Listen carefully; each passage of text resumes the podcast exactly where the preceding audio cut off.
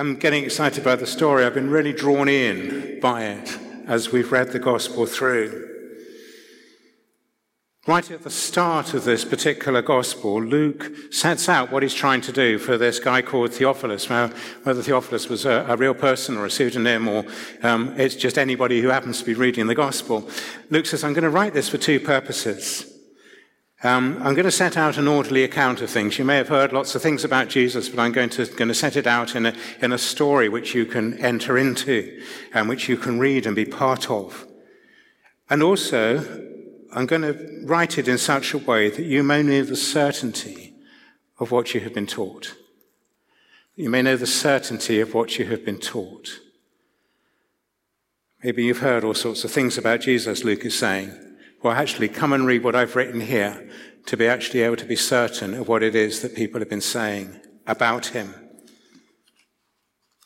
And Luke sets that story out in, I think, five different acts during the way in which he tells the story in Luke and Acts.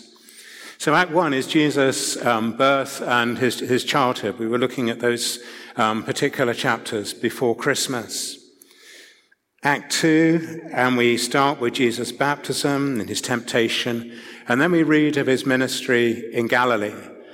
And this morning we're coming towards the end of that particular act of the, of the gospel. In Act three, Jesus turns his face towards Jerusalem and he begins that journey to the capital city and all that lays ahead in it. In Act four, Jesus' death and resurrection and ascension. Then in Act 5, in Volume 2, our book of the Acts, we have Jesus' ministry continued by spirit empowered disciples. So Luke begins to draw us into the story and then says at the end, actually, you're to be part of this and continue the story on into the future. So, as I said this morning, we're coming towards the end of Act 2 of Jesus' ministry in Galilee. And this second act of the story is bookended by two declarations from the Father. So at Jesus' baptism, at the start of the act, a voice is heard from heaven declaring this You are my Son, whom I love. With you I am well pleased. You are my Son, whom I love. With you I am well pleased. Then at the Transfiguration, as we will read next week, another voice from heaven is heard This is my Son, whom I have chosen. Listen to him. You are my son. This is my son. And then in Nazareth, as Jesus took up that scroll of Isaiah that was given to him by the synagogue leader, and he turns it to Isaiah 61, and he begins to read, The Spirit of the Lord is on me because he has anointed me too. And goes on with a list of what those things are. But he finishes that um, time in, in the Nazareth synagogue by saying, I'm the one who fulfills all that's written here. This is all about me and the ministry that I'm going to do. There are immense claims. You are my son. This is my son. This is fulfilled in me, says Jesus. Maybe we've heard those claims of Jesus. And we know, don't we, that claims and declarations are one thing, but evidence that they stand up to scrutiny is another. It's a dilemma that John the Baptist faced. John's in prison, he's scared, he knows that death is probably imminent, and he's worried about whether he's backed the wrong horse. Jesus, are you really who I thought you were? Are you really the one I should be expecting? Those doubts keep going on and on in his mind, and he sends his disciples off to Jesus. Maybe it's a question that you found yourself asking at times too. Is this all really just a game I've been playing? Or is Jesus for real? So, in the Galilee scenes that come in Act 2 of his gospel, Luke paints us a widening picture of Jesus, of his life and ministry. And as we look at that life and ministry, we find that the claims and the declarations are actually being backed up by genuine action as Jesus lives out his life. We saw something of that last week as, as Richard led us through about Jesus being the teacher, and this morning of Jesus, the healer. Like the prophets Elijah and Elisha before him, Jesus brings healing and wholeness to broken lives. And it's this which Jesus says to John's disciples go back and tell John. Tell John to put the doubts and questions to one side because of what's going on. Go back and report to him what you've seen and heard. The blind receive their sight, the lame walk, those who have leprosy are cleansed, the deaf hear, and the good news is proclaimed to the poor.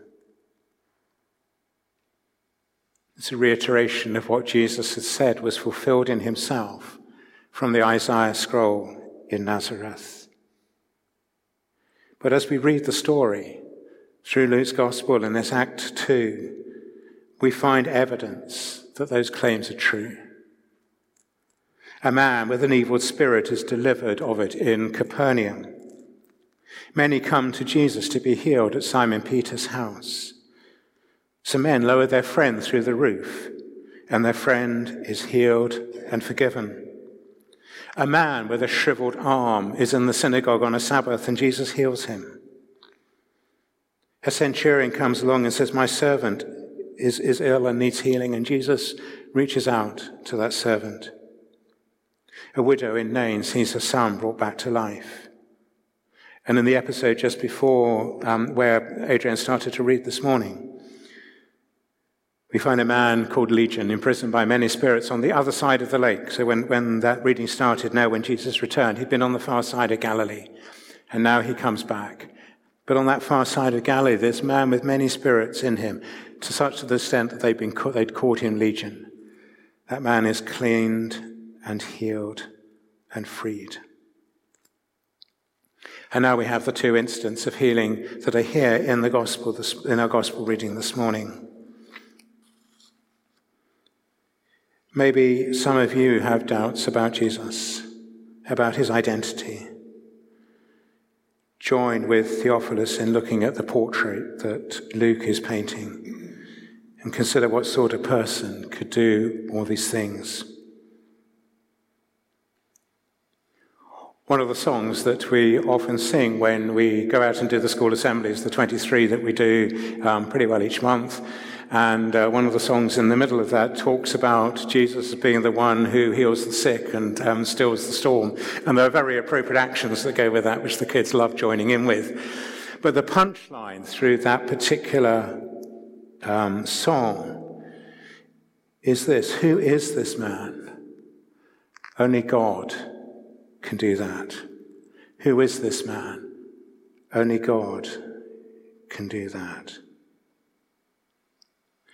Jesus' healing um, miracles are there as a reassurance for John the Baptist.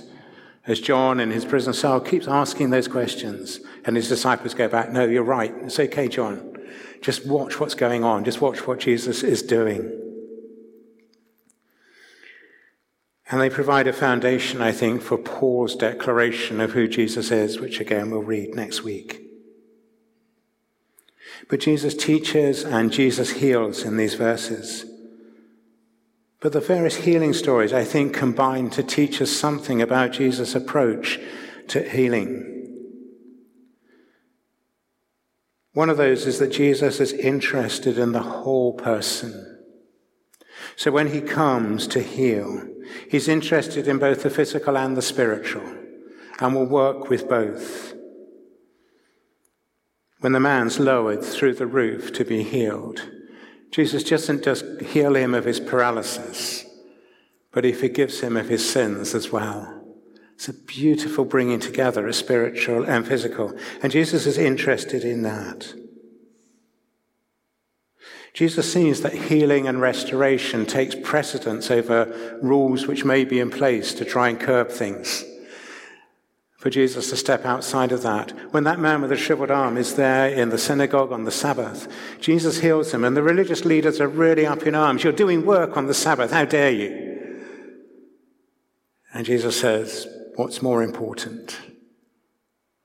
What's more important? The compassion for this man who suffered is the thing that's more important. We see that Jesus knows and, and, demonstrates that his healing and his ministry knows no ethnic or racial boundaries. We can't confine Jesus to being for us, for the inside. He's for all, wherever they are. When a Roman centurion comes to seek healing for his servant, Jesus declares that he's not seen such faith on the lips of anybody else before he's met with this Roman centurion, this foreigner who's invaded his land. And yet Jesus praises his faith. Jesus sees healing too, not as an end in itself, but as a means of restoration into community, as a restoring of people back into community. Go back through those stories that come in the, the earlier chapters the leper, the men with evil spirits, the woman in our story this morning, they were all on the outside. They were the ones whose society said, You aren't allowed near us. Get out. We don't want to be near you. You don't count. And as Jesus exercises his healing ministry, they are restored into community. The leper is cleansed and is now acceptable back in community. The woman is healed of her illness, as we'll see a bit more in a minute. She's now back into community. These people who are healed are no longer untouchables. Jesus' healing brings restoration into community.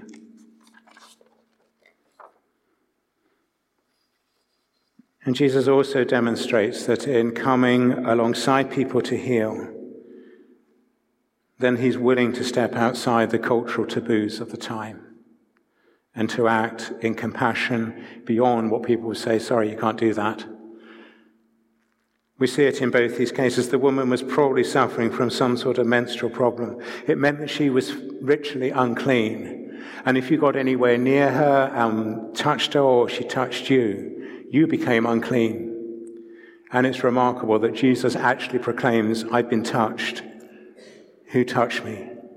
And this woman comes before him. He's indicating that he himself, by the rules of the day, are unclean, but he's willing still to deal with this woman.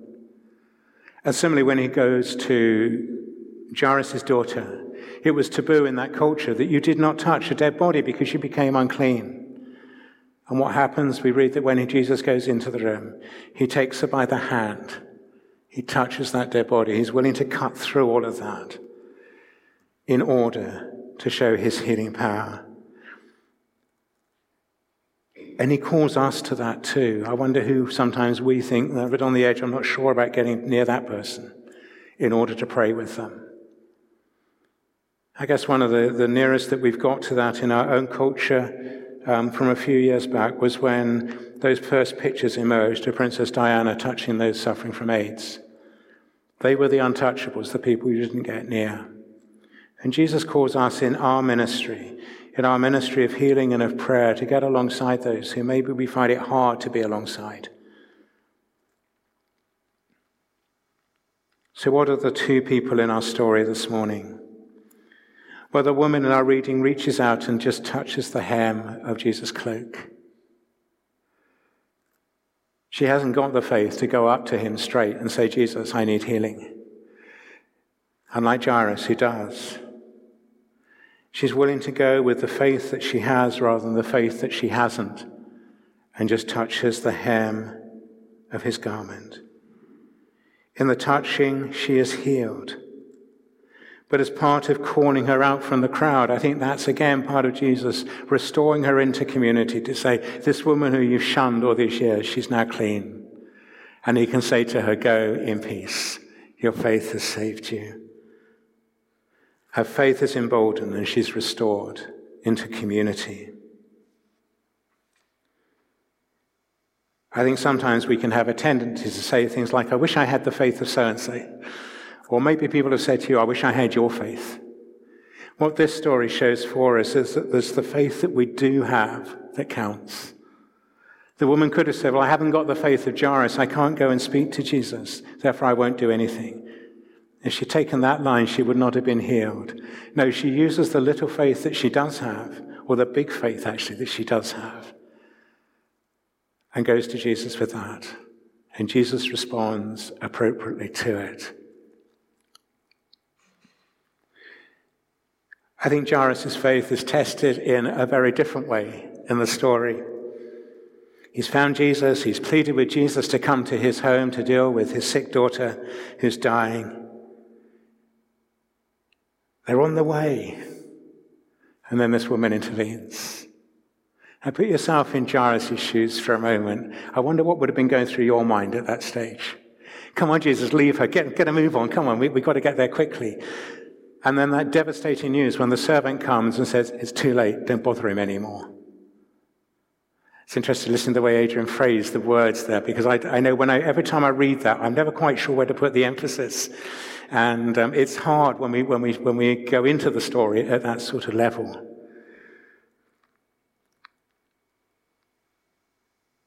Jairus keeps on, he keeps going. He continues to trust. And he and his wife are not even put off by the traditional mourners who are standing in the doorway, weeping and wailing. They ignore the scoffing words. And Jesus says she's not sleeping, not dead, she's just sleeping. Their faith keeps going through the hardships, through the times when it seems as if Jesus may not be able to act in the way and in the timeliness that they want. But he comes alongside that little girl, takes her hand, asks her to get up. And then what's remarkable is he turns to his parents and says, Go and get us some food. We're not told what that little girl was suffering from, but I wonder when had she last eaten? That physical and that spiritual going together as Jesus brings his healing power to bear on her, but then actually says to the parents, She needs some food now, go and get some for her. It's a beautiful picture of Jesus' awareness of what's going on. And did you notice that when he talks to the girl, he describes her as my child? My child. Reminded me of the words we use at baptism services. Um, Louise, one of our students, was baptized last Sunday. And there's that point in the service where we, we say these words over the baptism candidate Christ claims you for his own. And that, I think, is what Jesus was doing with that little girl, as he says, Get up. And he says, My child, get up. He's claiming her afresh for his own. He's restoring her into relationship with her family, but with himself and with God as well. And that's part of the healing processes that go on as Jesus acts to restore us into the image of the Creator as they were intended to be. Luke tells these stories to help Theophilus and all the subsequent readers to better understand and be assured of what they've been taught. And as we read it through, I hope this, this gospel through, I hope that will also build our faith as well and our trust in Jesus and, and in all that God intends for us. But I think Luke is doing something else too in this gospel, and that is he's presenting Jesus as a model for what he is calling his disciples to be doing as well. So that healing ministry isn't something that finishes with Jesus, it goes on in the life of the disciples. We find it at the beginning of chapter 9, just after our reading. Jesus brings them together and he sends them out, and he gave them power and authority to drive out all demons and to cure diseases. He sent them out to proclaim the kingdom of God and to heal those who were sick. And if we go on to um, Act 5 of Luke's stories in our book of the Acts, we find those actions very similar to this chapter being carried out by Peter and, uh, and by Paul. So that ministry of healing and of reconciliation going on into the lives of disciples. And it's a, a ministry that the church has continued to have down through history. history of hospices and hospitals is largely founded on the work of Christians in, in their foundation. My fairly regular visits to hospital over these, these past few months, for various reasons, it's been great to keep bumping across church members in their workplace and just being able to greet them and just seeing them in their, in their workplace and, and the, the ministry they're doing. Continue to pray for them as they bring Jesus' healing into the hospital and into the patients that they are, they are alongside. But James urges also those who are ill to call on the elders of the church to come and pray and anoint them for healing. And that's a ministry we still carry out here today. But I think it's wider than just the church leadership. All of us are to be involved in praying for those who are ill, in body, mind, or spirit, as the old prayer book service has it. In our small groups, by putting something in the community prayer book so that we can all pray for each other, so that we can share in that, that ministry of healing through prayer. I wonder if you meet someone who is ill, is your first instinct to say to them, Would you like me to pray for you?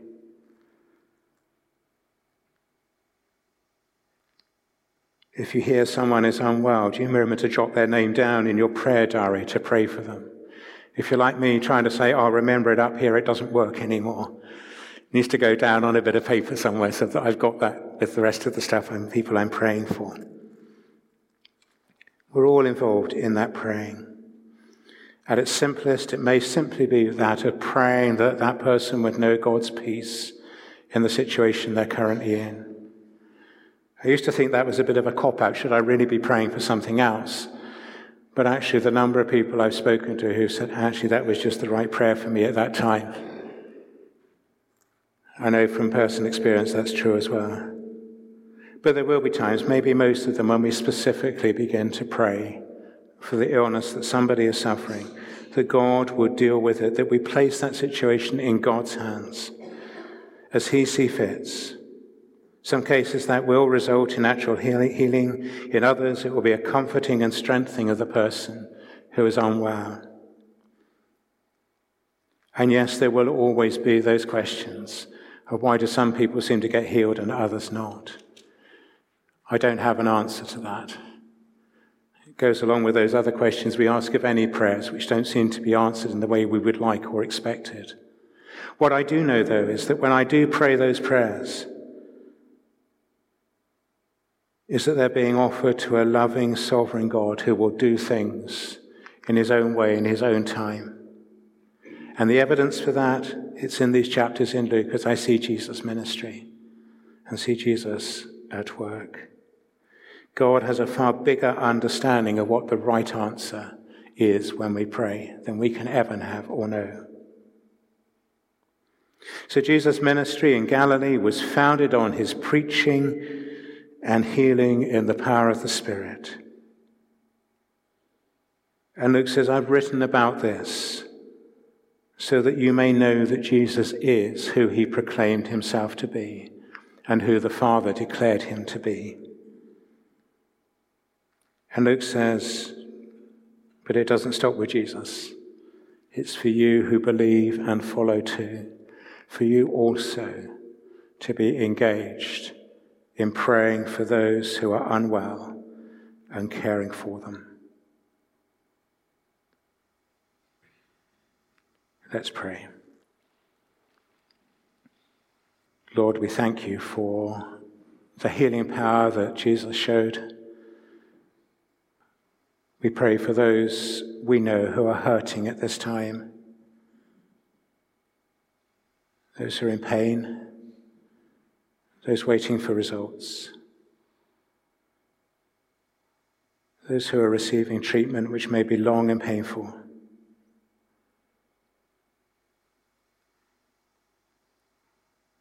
Lord, bring your healing power to bear in those situations that in your way and in your time, you will bring healing and restoration. Because we ask it in your name. Amen. Amen.